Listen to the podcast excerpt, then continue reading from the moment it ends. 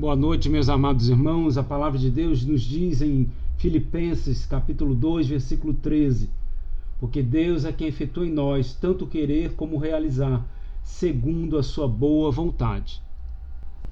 Vimos na lição passada um exemplo de liberdade natural no estado de pecado. Liberdade natural, como já vimos, é a liberdade inata do ser pessoal, de fazer, agir, pensar, falar tudo conforme as suas disposições morais dominantes. E o estado de pecado é aquele estado em que se encontra todo descendente de Adão após a queda, quando perderam a vida de comunhão com Deus, estando então mortos em seus delitos e pecados. Portanto, a liberdade natural no estado de pecado é pecaminosa, é má, é ímpia. Nós vimos então que Nabucodonosor ele agiu da forma como agiu, sem compulsão externa. Ele agiu conforme aquilo que ditava o seu coração pecaminoso.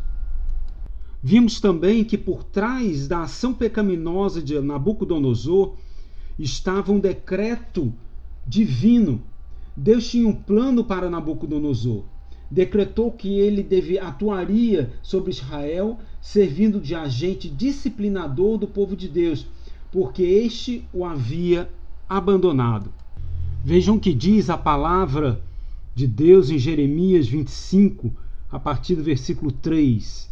Durante 23 anos, desde o 13 de Josias, filho de Amon, rei de Judá, até hoje, tem vindo a mim a palavra do Senhor, e começando de madrugada, eu vou lá tenho anunciado, mas vós não escutastes. Também começando de madrugada vos enviou o Senhor todos os seus servos, os profetas, mas vós não os escutastes, nem inclinastes os ouvidos para ouvir, quando diziam: Convertei-vos agora cada um do seu mau caminho e da maldade das suas ações, e habitai na terra que o Senhor vos deu e a vossos pais desde os tempos antigos e para sempre. Não andeis após outros deuses para os servides e para os adorardes. Nem me provoqueis a ira com as obras de vossas mãos, não vos farei mal algum. Todavia, não me destes ouvidos, diz o Senhor, mas me provocastes a ira com as obras das vossas mãos, para o vosso próprio mal. Portanto, assim diz o Senhor dos Exércitos: visto que não escutastes as minhas palavras, eis que mandarei buscar todas as tribos do norte, diz o Senhor, como também a Nabucodonosor, rei da Babilônia, meu servo, e os trarei contra esta terra, contra os seus moradores, e contra todas estas nações em redor, e os destruirei totalmente, e exporei por objeto de espanto, e de assobio, e de ruínas perpétuas. Este foi o decreto de Deus. Deus, porque Israel havia abandonado o Senhor, traria o rei da Babilônia, Nabucodonosor, para dizimar Israel. Ele atuaria como um seu servo. Mas vejam, Nabucodonosor atuou de acordo com a sua própria vontade. Mas a própria palavra de Deus diz que Deus acabaria com a Babilônia, porque esta fez o que fez maldosamente obedecendo aos ditames da inclinação pecaminosa do seu coração. Veja o que diz Jeremias 51, de 20 a 26. Tu, Babilônia, eras meu martelo e minhas armas de guerra. Por meio de ti despedacei nações e destruí reis. Por meio de ti despedacei o cavalo e o seu cavaleiro. Despedacei o carro e o seu cocheiro por meio de ti despedacei o homem e a mulher, despedacei o velho e o moço, despedacei o jovem e a virgem. Por meio de ti despedacei o pastor e o seu rebanho. Despedacei o lavrador e a sua junta de bois. Despedacei governadores e vice-reis. Pagarei ante os vossos próprios olhos, ó Babilônia, e a todos os moradores da Caldeia, toda a maldade que fizeram em Sião, diz o Senhor. Eis que sou contra ti, ó monte que destróis, diz o Senhor, que destróis toda a terra. Estenderei a mão contra ti, e te revolverei das rochas, e farei de ti um monte em chamas. De ti não te tirarão pedras, nem para o ângulo, nem para os fundamentos, porque te tornarás em desolação perpétua, diz o Senhor. Voltando a Jeremias 25, olha o que diz a partir do versículo 12: Acontecerá, porém, que quando se cumprir os setenta anos, castigarei a iniquidade do rei da Babilônia e a desta nação, diz o Senhor, como também a da terra dos caldeus, farei deles ruínas perpétuas. Farei que cumpram sobre aquela terra todas as minhas ameaças que proferi contra ela, tudo quanto está escrito neste livro que profetizou Jeremias contra todas as nações porque também eles serão escravos de muitas nações e de grandes reis. Assim lhes retribuirei segundo seus feitos e segundo as obras das suas mãos. Vejam, meus irmãos, os homens agem livremente, mas sem compulsão externa, obedecendo aos impulsos de seu coração. Em fazer isso, eles, sem querer, sem saber, cumprem os desígnios de Deus de antemão anunciados e são responsabilizados pela maldade com que agem, com quem fazem as coisas que Deus disse que eles haveriam de fazer. Isso não afronta a liberdade humana nem a responsabilidade do homem frente a seus atos, porque o homem faz tudo de acordo com a sua própria moralidade. A confusão teológica acontece por conta do conceito errado de liberdade que nós temos. Ao se falar hoje em livre-arbítrio, conceitua-se livre-arbítrio como a liberdade que o homem tem de poder fazer o que quer, independentemente de qualquer coisa, baseado apenas em sua própria vontade. Mas, meus irmãos, não há liberdade de independência, não há liberdade de autonomia. O homem não pode agir independentemente ou com autonomia porque há algo superior ao homem. Algo que regula todas as coisas porque esse algo criou todas as coisas e sustenta todas as coisas segundo a sua vontade. Esse algo é Deus. Deus é o soberano Senhor de todas as coisas. Nada acontece sem a regulação de Deus. Nós dizemos isso baseados naquilo que a palavra de Deus nos ensina. E como já falamos no nosso estudo, a, a, aquilo que nós vamos basear a nossa ética, a nossa moralidade, a nossa forma de viver, é aquilo que a palavra de Deus nos ensina, aquilo que nós reconhecemos como a verdade absoluta de todas as coisas. Não podemos basear a nossa vida em coisas alheias à palavra de Deus, porque essas coisas não são a verdade. A verdade é a palavra de Deus. E ela nos ensina que a liberdade de autonomia é, não existe. Isso é um conceito libertário, exteriorizado no arminianismo, no pelagianismo, no catolicismo romano.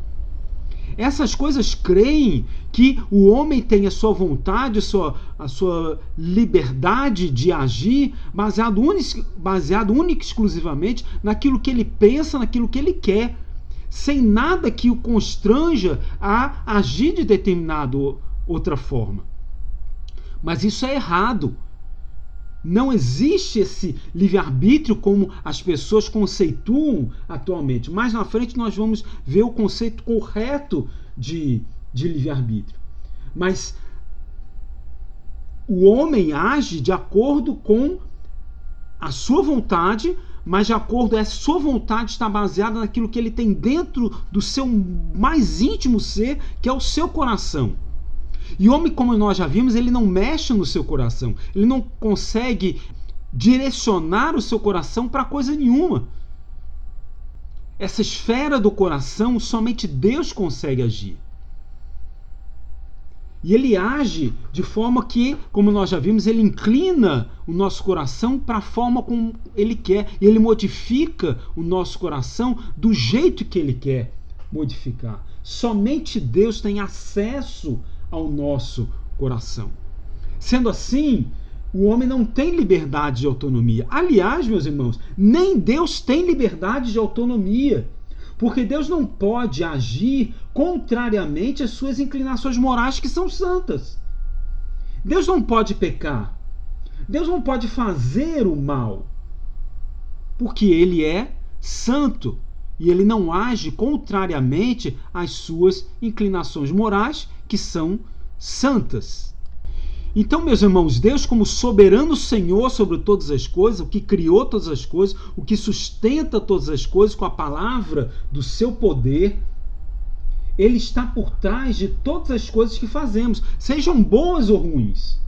As coisas boas, Deus nos capacita, nos direciona, nos habilita a fazer, como nós vimos no texto Filipenses 2, 13. Mas as coisas ruins que nós fazemos, perdão, é, é, é, Deus nos refreia para que nós não façamos coisas ruins, ruins. Ele nos segura. Mas quando fazemos as coisas mais, ele simplesmente nos solta. Ele deixa a nossa natureza pecaminosa agir ele nos entrega a nós mesmos e assim fazemos as coisas mais conforme as nossas inclinações mais que temos dentro dos nossos corações. Querem ver um outro exemplo sobre a, a liberdade natural no estado de pecado? Vamos ler Isaías 10, versículos de 5 a 13. Vamos falar de Senaqueribe, o rei da Assíria. Ai da Assíria, cetro da minha ira. A vara em sua mão é um instrumento do meu furor. Envio-a contra uma nação ímpia e contra o povo da minha indignação lhe dou ordens, para que dele roube a presa e lhe tome despojo, e o ponha para ser pisado aos pés, como a lama das ruas. Ela, porém, assim não pensa, o seu coração não entende assim Antes intenta consigo mesmo destruir e desarraigar não poucas nações. Porque diz: Não são meus príncipes todos eles reis? Não é Calno como Carquemes? Não é Amate como Arpade? E Samaria como Damasco? O meu poder atingiu os reinos dos ídolos, ainda que as suas imagens de escultura sejam melhores do que, do que as de Jerusalém e, dos, e, do, e do que as de Samaria. Porventura não fiz a Samaria aos seus ídolos, não faria igualmente a Jerusalém aos seus ídolos? Por isso acontecerá que, havendo o Senhor acabado toda a sua obra no Monte Sião em Jerusalém, então castigará a arrogância do coração do rei da Síria e a desmedida altivez dos seus olhos. Por quando o rei diz: Com o poder da minha mão fiz isto, e com a minha sabedoria, porque sou inteligente, removi os limites dos povos e roubei os meus tesouros, e como valente abati os que se assentavam em tronos. O versículo 5 é bem claro, nós vemos o decreto divino de que a Síria era o cetro da ira de Deus, um instrumento do furor de Deus. Deus decretou que a, Síria seria um instrumento da indignação de Deus contra a nação ímpia, uma nação que tinha abandonado o Senhor, que tinha feito coisas horríveis contra Deus, o abandonando. Deus decretou o que o rei da Síria deveria fazer, mas o rei da Síria não recebeu nenhuma mensagem profética. Ele simplesmente agiu conforme seu desejo, sem saber que era instrumento da ira de Deus contra Israel. Veja o versículo 7. Ela, porém, assim não pensa. O seu coração não entende assim. Antes intenta consigo mesma destruir e desarraigar não poucas nações. Vemos aqui a liberdade natural de Senaqueribe, rei da Síria, e da Síria como nação, agindo conforme sua disposição moral, para fazer exatamente o que Deus havia decretado que deveria fazer no versículo 6. Desarraigar as nações, tomar o despojo, pisá-las e fazê-las como lama nas ruas. Vejam a arrogância de Seraqueribe nos versos de 8 a 11, porque diz: Não são príncipes todos eles reis? Não são meus príncipes todos eles reis? não é Calno como Carquemes, não é Amate como Arpade e Samaria como Damasco, o meu poder atingiu os reis dos ídolos, ainda que as suas imagens de escultura eram melhores que as de Jerusalém e do que as de Samaria. Porventura, como fiz a Samaria, os seus ídolos, não faria igualmente a Jerusalém e aos seus ídolos? Veja que arrogante, confiando em seus ídolos, em seus príncipes, em seu poder, no seu poderio militar, eles fizeram o que fizeram, mas eles não sabiam que eram servos de Deus, do Deus Altíssimo.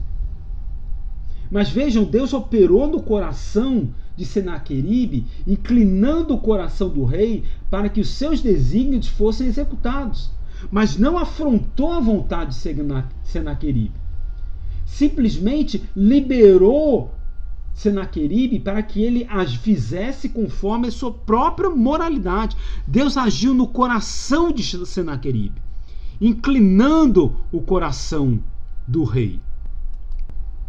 Lembram-se de Provérbios 21, como ribeiros de águas, assim é o coração do rei na mão do Senhor.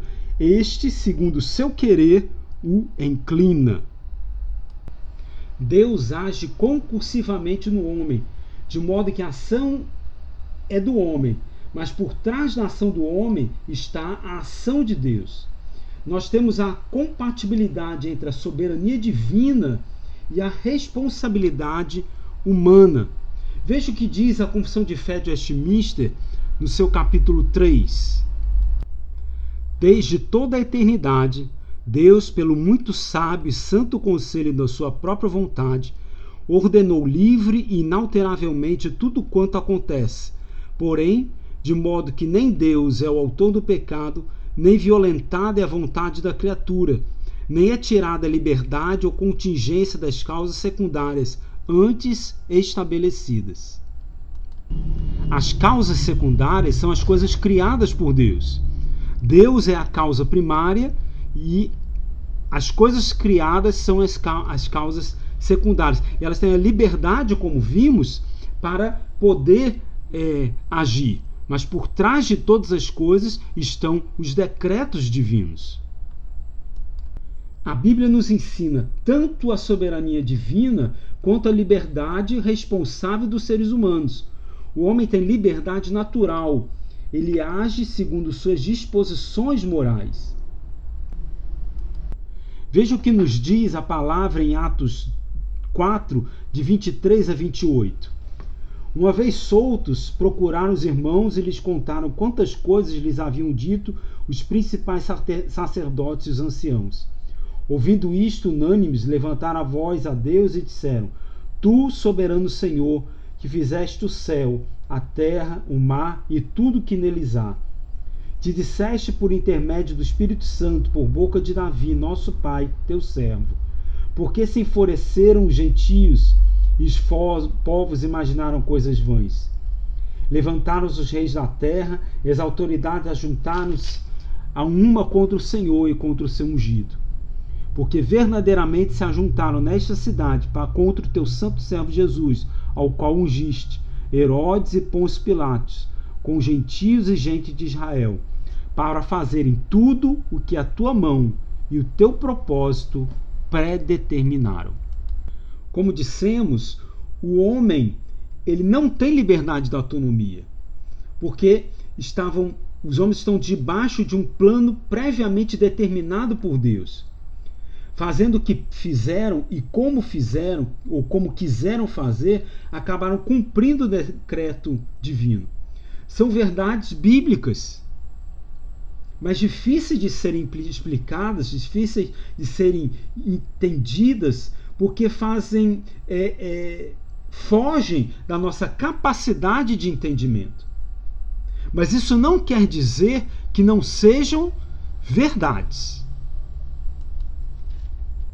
Eu vou ler para os irmãos uma parte do capítulo sobre concursos providencial de Deus no livro A Providência e Sua realização histórica do reverendo Heber Carlos de Campos, que diz o seguinte: assumindo que o compatibilismo, que é a relação entre soberania divina e a responsabilidade humana é uma realidade nas Escrituras, temos que aceitar que, mesmo sendo sumo bem, Deus está por detrás do bem e do mal, mas de um modo diferente em cada um deles.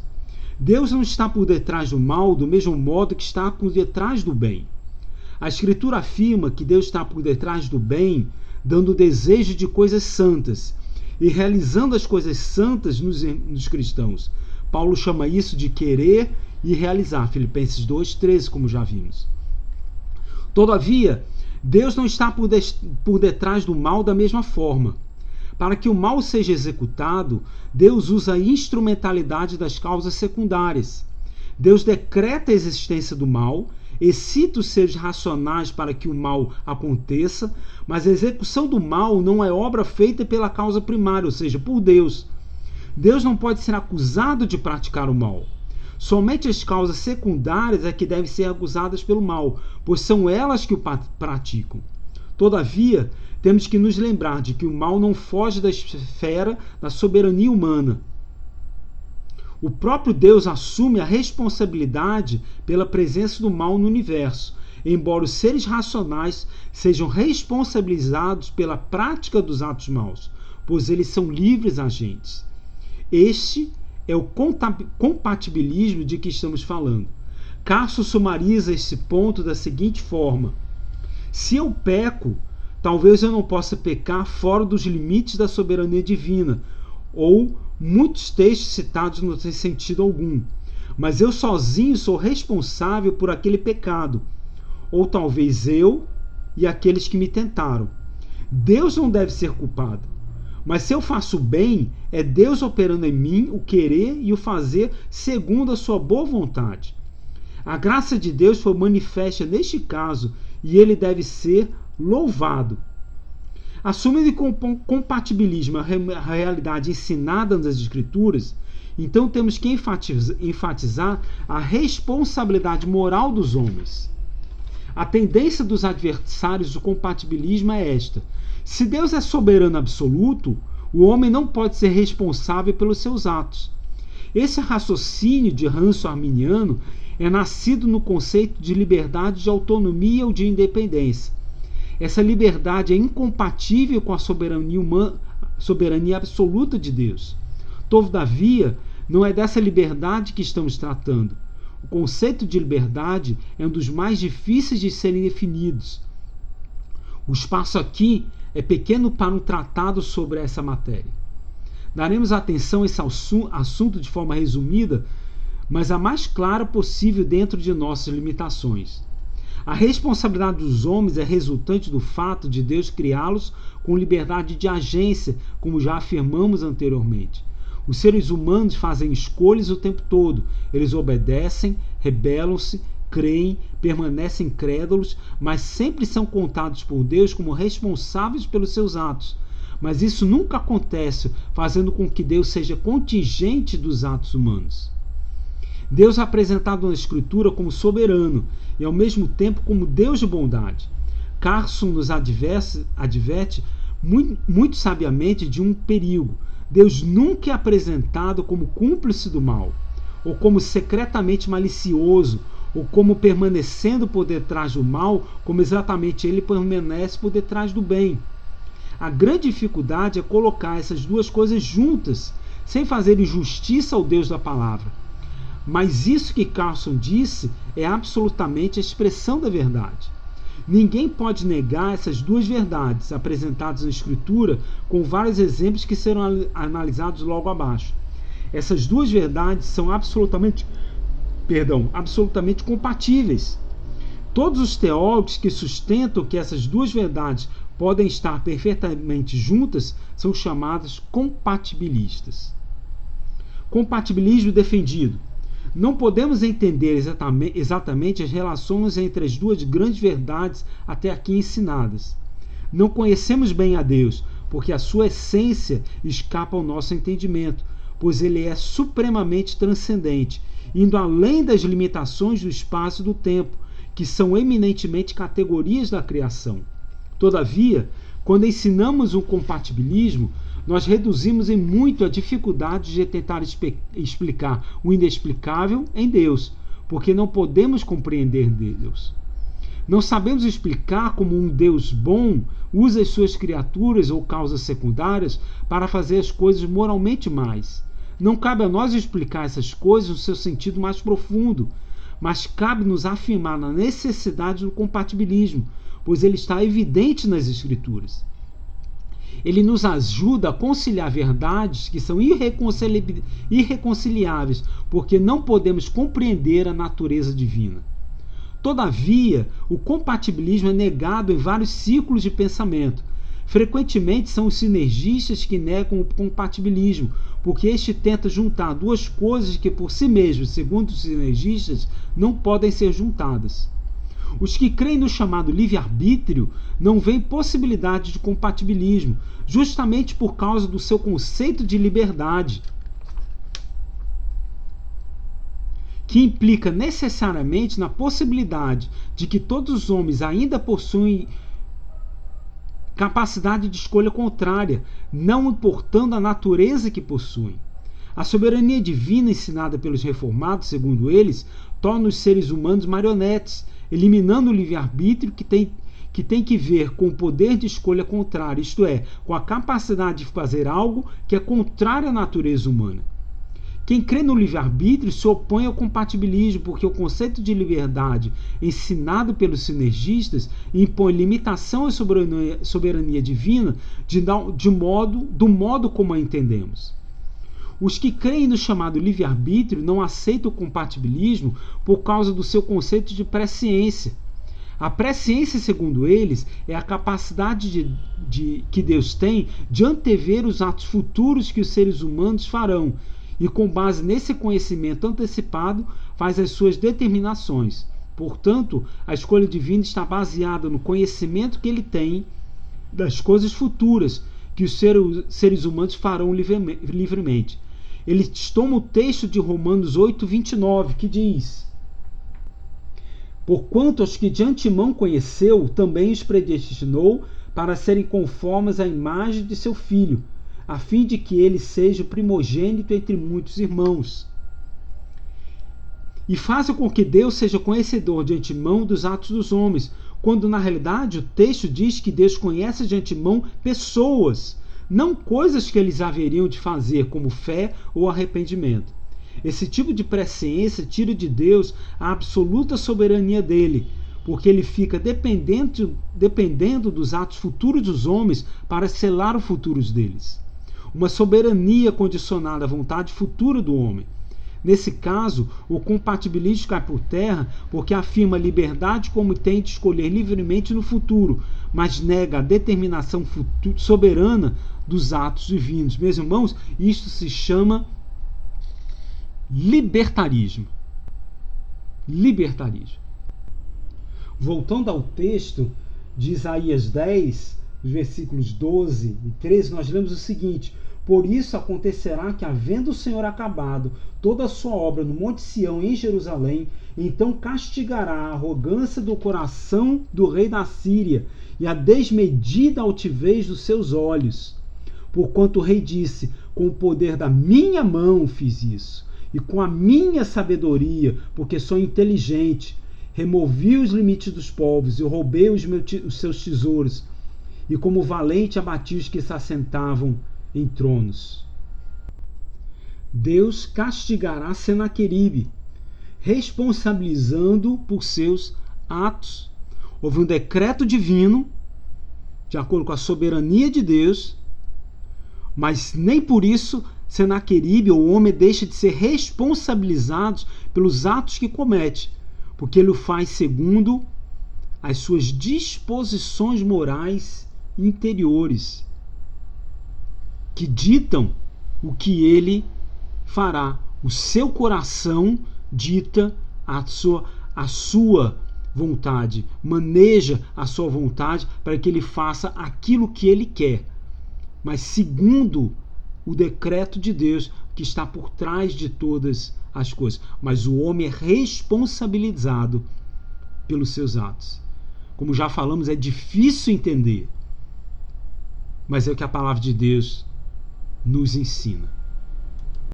Deus castigou o rei da Síria não porque ele cumpriu os decretos de Deus, mas pelo modo como esses decretos foram cumpridos, pela maneira ímpia com a qual ele cumpriu, Senaqueribe cumpriu os decretos de Deus.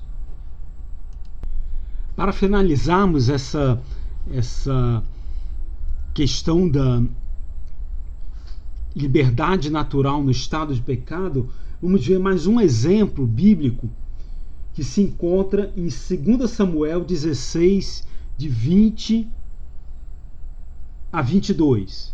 A história, uma história que se passa com Absalão. Diz assim o texto, 2 Samuel 16, 20 a 22. Então disse Absalão a Aitofel: Dai o vosso conselho sobre o que devemos fazer. Disse Aitofel a Absalão: Coabita com as concubinas de teu pai, que deixou para cuidar da casa. E ouvindo todo Israel que te fizeste odioso para com teu pai, animar-se-ão todos que estão contigo. Armaram, pois, para Absalão uma tenda no eirado, e ali à vista de todo Israel ele coabitou com as concubinas de seu pai. Meus irmãos, Absalão era filho de Davi e ele tinha o desejo ímpio no seu coração de tomar o trono de seu pai, de usurpar o trono que havia sido dado por Deus para Davi. Mas ele queria que, ao tomar o trono, ele tivesse o respaldo de todo o povo. Ele então pede o conselho a Itofel e o conselho, conforme o texto que nós lemos, foi de que ele deveria coabitar com as concubinas de Davi à frente de todo o, o povo e se tornando então, como o texto diz, odioso para com o seu pai, todos que estavam com, com Absalão se animariam então a tê-lo como rei e o, o, o colocariam como rei de, de Israel. O seu desejo de poder, de, de essa sua gana de afrontar e humilhar o seu pai, o levou a cometer este pecado. Mas vejam, meus irmãos, que havia por trás disso tudo a mão de Deus. Vamos ler agora o texto que se encontra em 2 Samuel 12, de 7 a 12, para entendermos o que aconteceu. 2 Samuel 12, de 7 a 12, diz assim a palavra do Senhor. Então disse Natã a Davi: Tu és o homem. Assim diz o Senhor, Deus de Israel: Eu te ungi rei sobre Israel e eu te livrei das mãos de Saul Deite a casa de teu senhor e as mulheres de teu senhor em teus braços, e também te dei a casa de Israel e de Judá. E se isto fora pouco, eu teria acrescentado tais e tais coisas. Porque, pois, desprezaste a palavra do Senhor, fazendo o que era mal perante ele? A Urias o Eteu feriste a espada, e a sua mulher tomaste por mulher, depois de o matar com a espada dos filhos de Amon. Agora, pois, não, não se apartará a espada jamais da tua casa. Porquanto me desprezaste e tomaste a mulher de Urias o Eteu para ser tua mulher. Assim diz o Senhor: Eis que da tua própria casa suscitarei o mal sobre ti, e tomarei tuas mulheres à tua própria vista, e as darei a teu próximo, o qual se deitará com elas em plena luz deste sol porque tu fizeste em oculto, mas eu farei isto perante todo Israel e perante o sol. Meus irmãos, esta história de Davi, Davi adulterou com Batseba, planejou a morte de seu marido Urias, ele morreu, tomou então Davi Batseba como sua mulher, e o profeta Natan então se apresenta perante Davi conta uma história e diz que ele era o homem que aquela história que ele havia contado. Ele era o homem daquela história. Aquele que havia tirado então um, um, um que era tinha muitas muito gado, muitas ovelhas, e tomou a única ovelha do seu vizinho para fazer uma, uma recepção para os seus convidados. Davi fez isso, tomou da mulher de Urias. E, a, e, e Deus então decretou que, a, em plena luz do dia, da sua própria casa, alguém se deitaria com as suas mulheres em plena luz do dia. Esse alguém foi Absalão. Os atos da história são os cumprimentos dos planos de Deus. O plano ímpio orquestrado por Aitofel e a realização deste plano por parte de Absalão, filho de Davi, são produto das, de ações da ação divina sobre eles, mas de tal modo que a responsabilidade dos atos maus é sempre daqueles que fizeram de acordo com as suas próprias paixões. Isso é o concurso de Deus. Deus decretou, mas quem fez o mal foi o homem. Deus decretou que as mulheres seriam tomadas à plena luz do dia, as mulheres de Davi seriam tomadas à plena luz do dia. Mas quem tomou essas mulheres foi Absalão, segundo o seu próprio entendimento, o seu próprio coração, a maldade do seu coração, a sua inclinação moral ímpia. Mas veja, não a, a, o desenrolar da história acontece mais lá na frente. Absalão foi responsabilizado por Deus pelos seus atos ímpios. Ele recebeu uma paga pela sua atitude por ter sido considerado culpado diante de Deus pelos atos maus que havia praticado contra o seu pai Davi. Nós vemos em 2 Samuel 17, 14 o seguinte: Então disseram Absalão e todos os homens de Israel: Melhor é o conselho de Uzai, o arquita, do que o de Aitofel, pois ordenaram o Senhor que fosse dissipado o bom conselho de Aitofel, para que o mal sobreviesse contra Absalão. A responsabilidade de Absalão pelo ato mau que ele havia praticado contra seu pai também foi fruto de um decreto divino. Ele foi responsabilizado e Deus agiu na história, porque Deus é o Senhor da história, para que o conselho que Aitofel deu para Absalão de de perseguirem a, a, a Davi com 12 mil homens, o matar, ele não foi atendido. Foi aceito o conselho de Uzai, em que todo o exército iria atacar. Né? Então, uh, o conselho de Uzai foi, foi aquecido por Absalão porque Deus havia decretado isso. E mais na frente, em 2 Samuel 17, 14, perdão, em 2 Samuel 18, a partir do versículo 9, nós vemos o relato da morte de Absalão, porque ele morreu então na batalha. E morreu porque ele atentou contra Davi, seu pai, contra o reinado de Davi, contra o ungido do Senhor. Meus irmãos, o homem no estado de pecado, ele é livre. Ele é livre porque a liberdade é inerente ao ser pessoal. O homem natural, o, melhor, o, o homem em estado de pecado, que é chamado de homem natural, segundo a Bíblia, ele tem a sua liberdade natural. Ele faz as suas escolhas de acordo com a disposição moral que tem dentro dele, de acordo com o seu coração, que é pecaminoso. O homem natural comete pecado, porque ele está morto em delitos e pecados. Nada ele consegue fazer que agrade a Deus. E se alguma coisa boa ele faz que agrade a Deus, é porque o próprio Deus inclina o seu coração para que ele faça alguma coisa boa. Por quê? Porque Deus atua no coração do homem, o inclinando segundo a sua vontade. Mas, no geral, no agir normal do homem natural, ele faz segundo as disposições morais ímpias, ele comete pecado, porque o homem natural é pecaminoso. O seu coração é pecaminoso. O desígnio do coração do homem é mau. Esse homem que está em estado de pecado, todos os descendentes de Adão após a queda. Na próxima aula nós vamos ver um, a liberdade natural no estado de graça.